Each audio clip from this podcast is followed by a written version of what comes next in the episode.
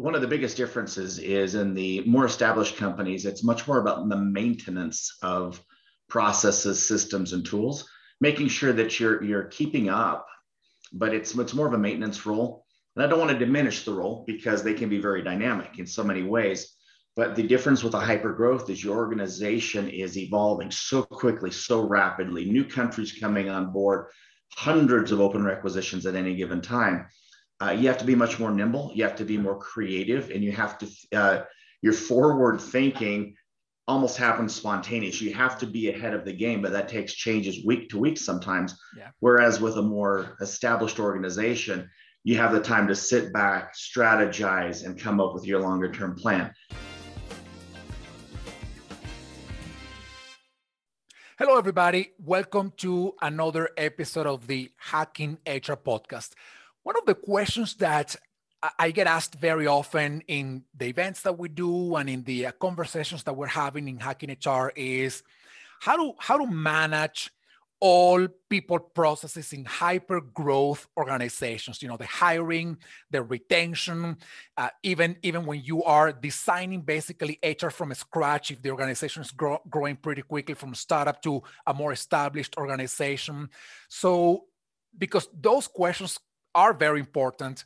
I am really, really excited to be sharing today with somebody who's been more than 25 years in the space of HR, talent, especially working for hyper growth organizations. Rod, welcome to the show. How are you? Doing very good. Thank you so much for the invitation. This is a pleasure.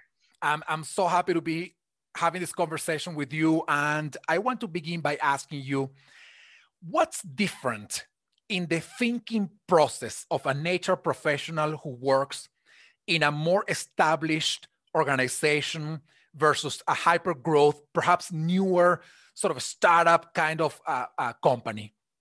Sure. I think one of the biggest differences is in the more established companies, it's much more about the maintenance of processes, systems, and tools, making sure that you're you're keeping up, but it's it's more of a maintenance role.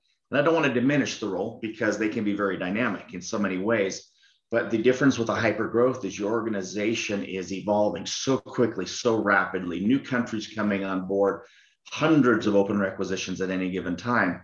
Uh, you have to be much more nimble, you have to be more creative, and you have to, uh, your forward thinking almost happens spontaneous. You have to be ahead of the game, but that takes changes week to week sometimes. Yeah. Whereas with a more established organization, you have the time to sit back, strategize, and come up with your longer term plan. In hyper growth, uh, your planning and strategy sometimes evolves like literally week to week. Uh, absolutely. And, and you got to be, you said before, nimble. And also, you perhaps need to be okay with the managing of chaos because one day, you know, your C-suite may tell you we're going this way, and the next week is like, you know, the, our investors want us to focus on this other thing, and and you got to change directions. That's so true. That's right. The, the team has to be nimble and they have to be, they have to actually love change. So yeah. as far as a characteristic, if you, you literally can't be an individual that is hesitant about change or fears change, you have to embrace it to succeed in an environment like this because every day represents change. Absolutely. And this is a great segue for me to ask you this, this question you you you find people that uh, you know HR professionals they're trying to find a job or switch jobs and and maybe they want to have a better understanding of what the job entails before you know applying for it or getting into it. Uh, and you have people moving from established organizations to more uh, you know to faster organizations and they have a hard time or maybe a good time i don't know. But in your view what what are the skills what are the uh, capabilities that somebody working in hr for a fast-paced hyper growth growth organization would need to embrace. I mean we already talked about embracing change and being nimble what else do you think is in the radar? I think one of the one of the key skills that you might not expect is creativity. Mm. uh, because we're all facing new situations every day uh, facing we're again rolling out new countries where rolling out new cultures, blending, combining, launching. And so it does take a creative mind to do very well. It takes a, uh, a proactive mindset as well, someone that can see what they have and do their best to look forward and forecast. what's what's needed. Uh, again, you you can't run everything reactively yeah. because if you do, all you do is firefight, and then you end up somewhat just maintaining uh, whatever you've got. And so you, you still have to think proactive given the data that you've got. So those would be primary. And I always say that the analytical abilities that somebody might have are going to be helpful. So coming in with the ability to take the data you've got, identify trends, opportunities, problems before they present themselves. So again, being analytical and creative probably rise to the top of what I would say would be unique about a skill set for an HR person in this environment. Yeah, absolutely. I, I also want to add one, one thing and, and also ask you actually about this this this this question. Um, this applies to every HR professional, regardless of the kind of company they work for. We got to have the ability to sell a business case to our you know C-suite leaders for them to give us their the resources, whether it is money or extra time or more, you know, uh, staff. In a, in a hyper growth company where the leaders are generally also like in incredibly exponential, fast paced velocity, how do you sell to them the case for them to dedicate some time to thinking about their people processes? Uh, you, you know, they, they, they need to establish a strong HR function. How, how do you do that? It's a perfect question because you're right. In, in, just like any other professional, your executives in this environment are extremely overwhelmed. The growth in sales, the growth in uh, you know new country development can be that's enough. I mean, that's enough for a full time job. Yeah, you're growing the business, and you've got finance tagging you about budgets. You've got you know marketing, and you got all these groups just asking for the things a normal business would ask for. So HR is out there asking for whether it's a new system or to, to, you know, can we look at this process? So I guess first and foremost, numbers is a language of business. And so we need to be able to sell, I guess, sell the impact of whatever we're proposing. We can't just go in and say, I'd like to try a new system. Can I have the budget for it? It, we have to be able to show a meaningful impact to the to the ability of the company to continue its growth at its current trend or, or even even greater. We also have to commit to the organization. We're not going to get in the way. And that's something that I've, I've made a commitment to all the leaders. We are here to help support. We will never bog you down.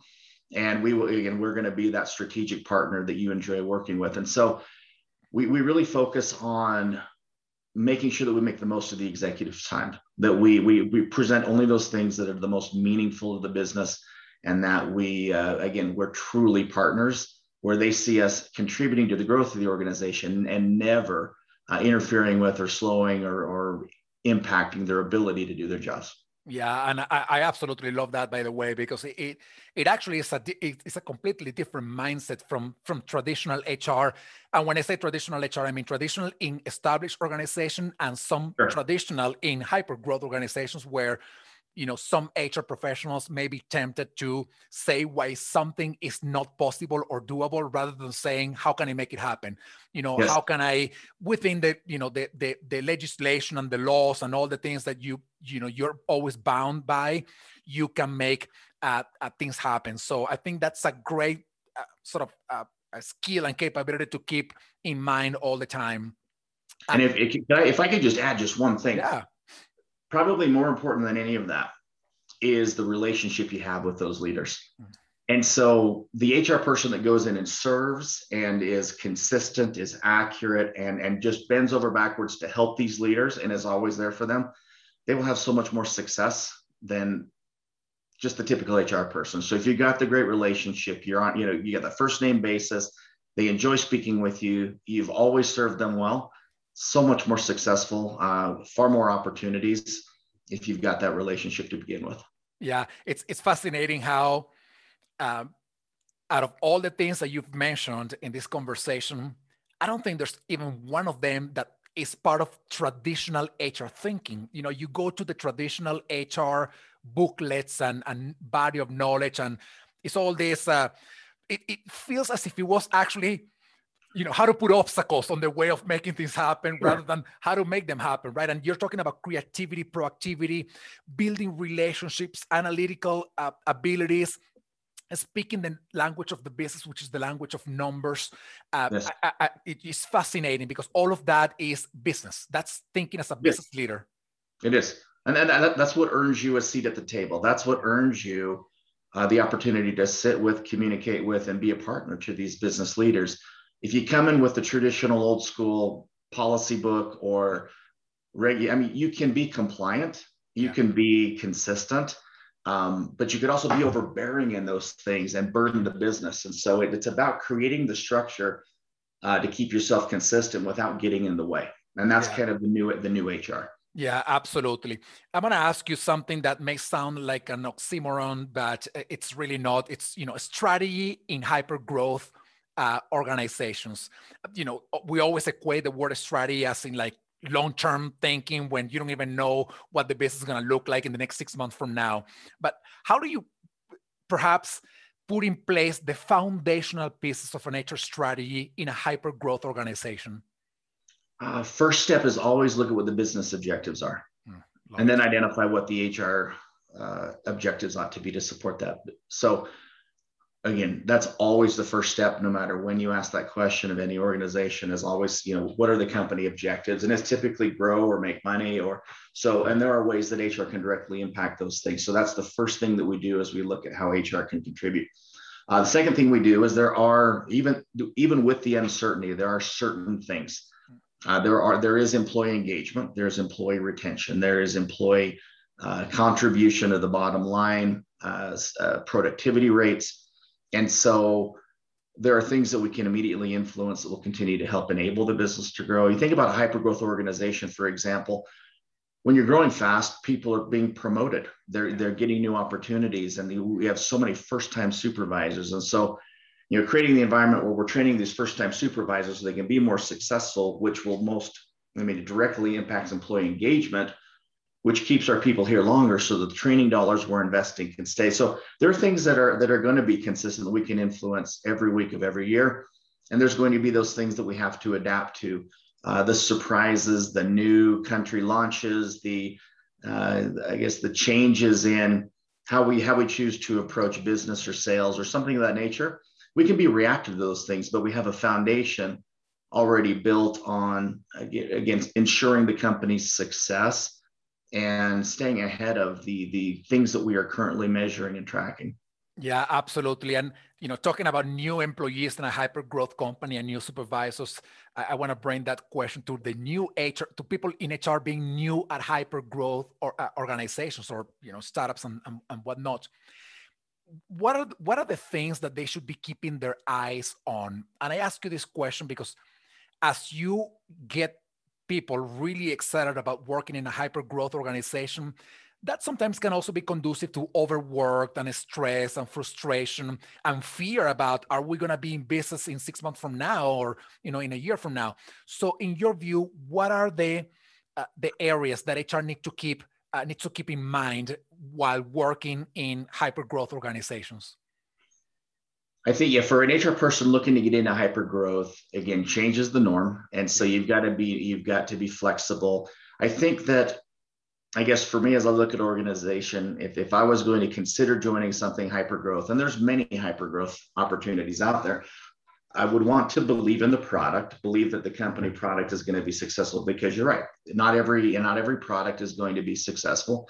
So make sure you can believe in the product, make sure that you believe in the leaders of the organization. They can take it to the next level and then strap in and enjoy the ride. It, it is, it's busy, it's hard, it's, uh, I mean, you can become completely absorbed in it, but what a rewarding ride you know for for many of these organizations there there's equity then involved and there's opportunities for you know as you help the organization grow and succeed that could be personally beneficial for you down the road yeah, yeah no I, I, absolutely and and you know again you gotta you gotta be okay with the fact that that that things are changing you know pretty much every day and that changes the name of the game and and, and what's funny is that I, I believe that everybody can learn these skills, but I don't think everybody want to learn, you know, how to be or, or you know, they, they don't feel that they want to be comfortable, if we can call it that way, in an environment where sometimes there's not even a structure because things are, That's you true. know, evolving so rapidly that one one day's structure may be disrupted for the following day.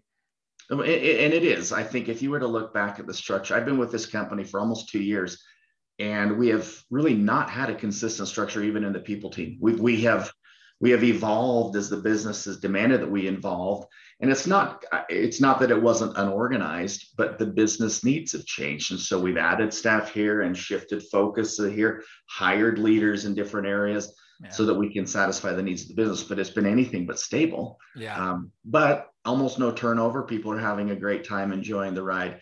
But again it is even our own department our own team is in a state of flex every week uh, it feels like.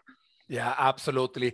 Um, well, Rod, thank you so much for spending this time with me, sharing some of your insights and, and the experience of working in a hyper growth organization and you know sharing this light with those HR people who are already work in hyper growth organizations or who are thinking uh, about getting into them. So thank you so much.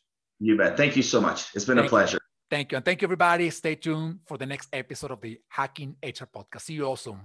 Thank you, everybody, for watching or listening to this podcast. I hope you enjoyed the show. Please follow us on our social media and subscribe to our newsletter so that you can stay informed of all the things that we're putting together for you from the Hacking HR community. Thank you so much. Please continue to stay safe, stay well, stay strong, and we will see you soon.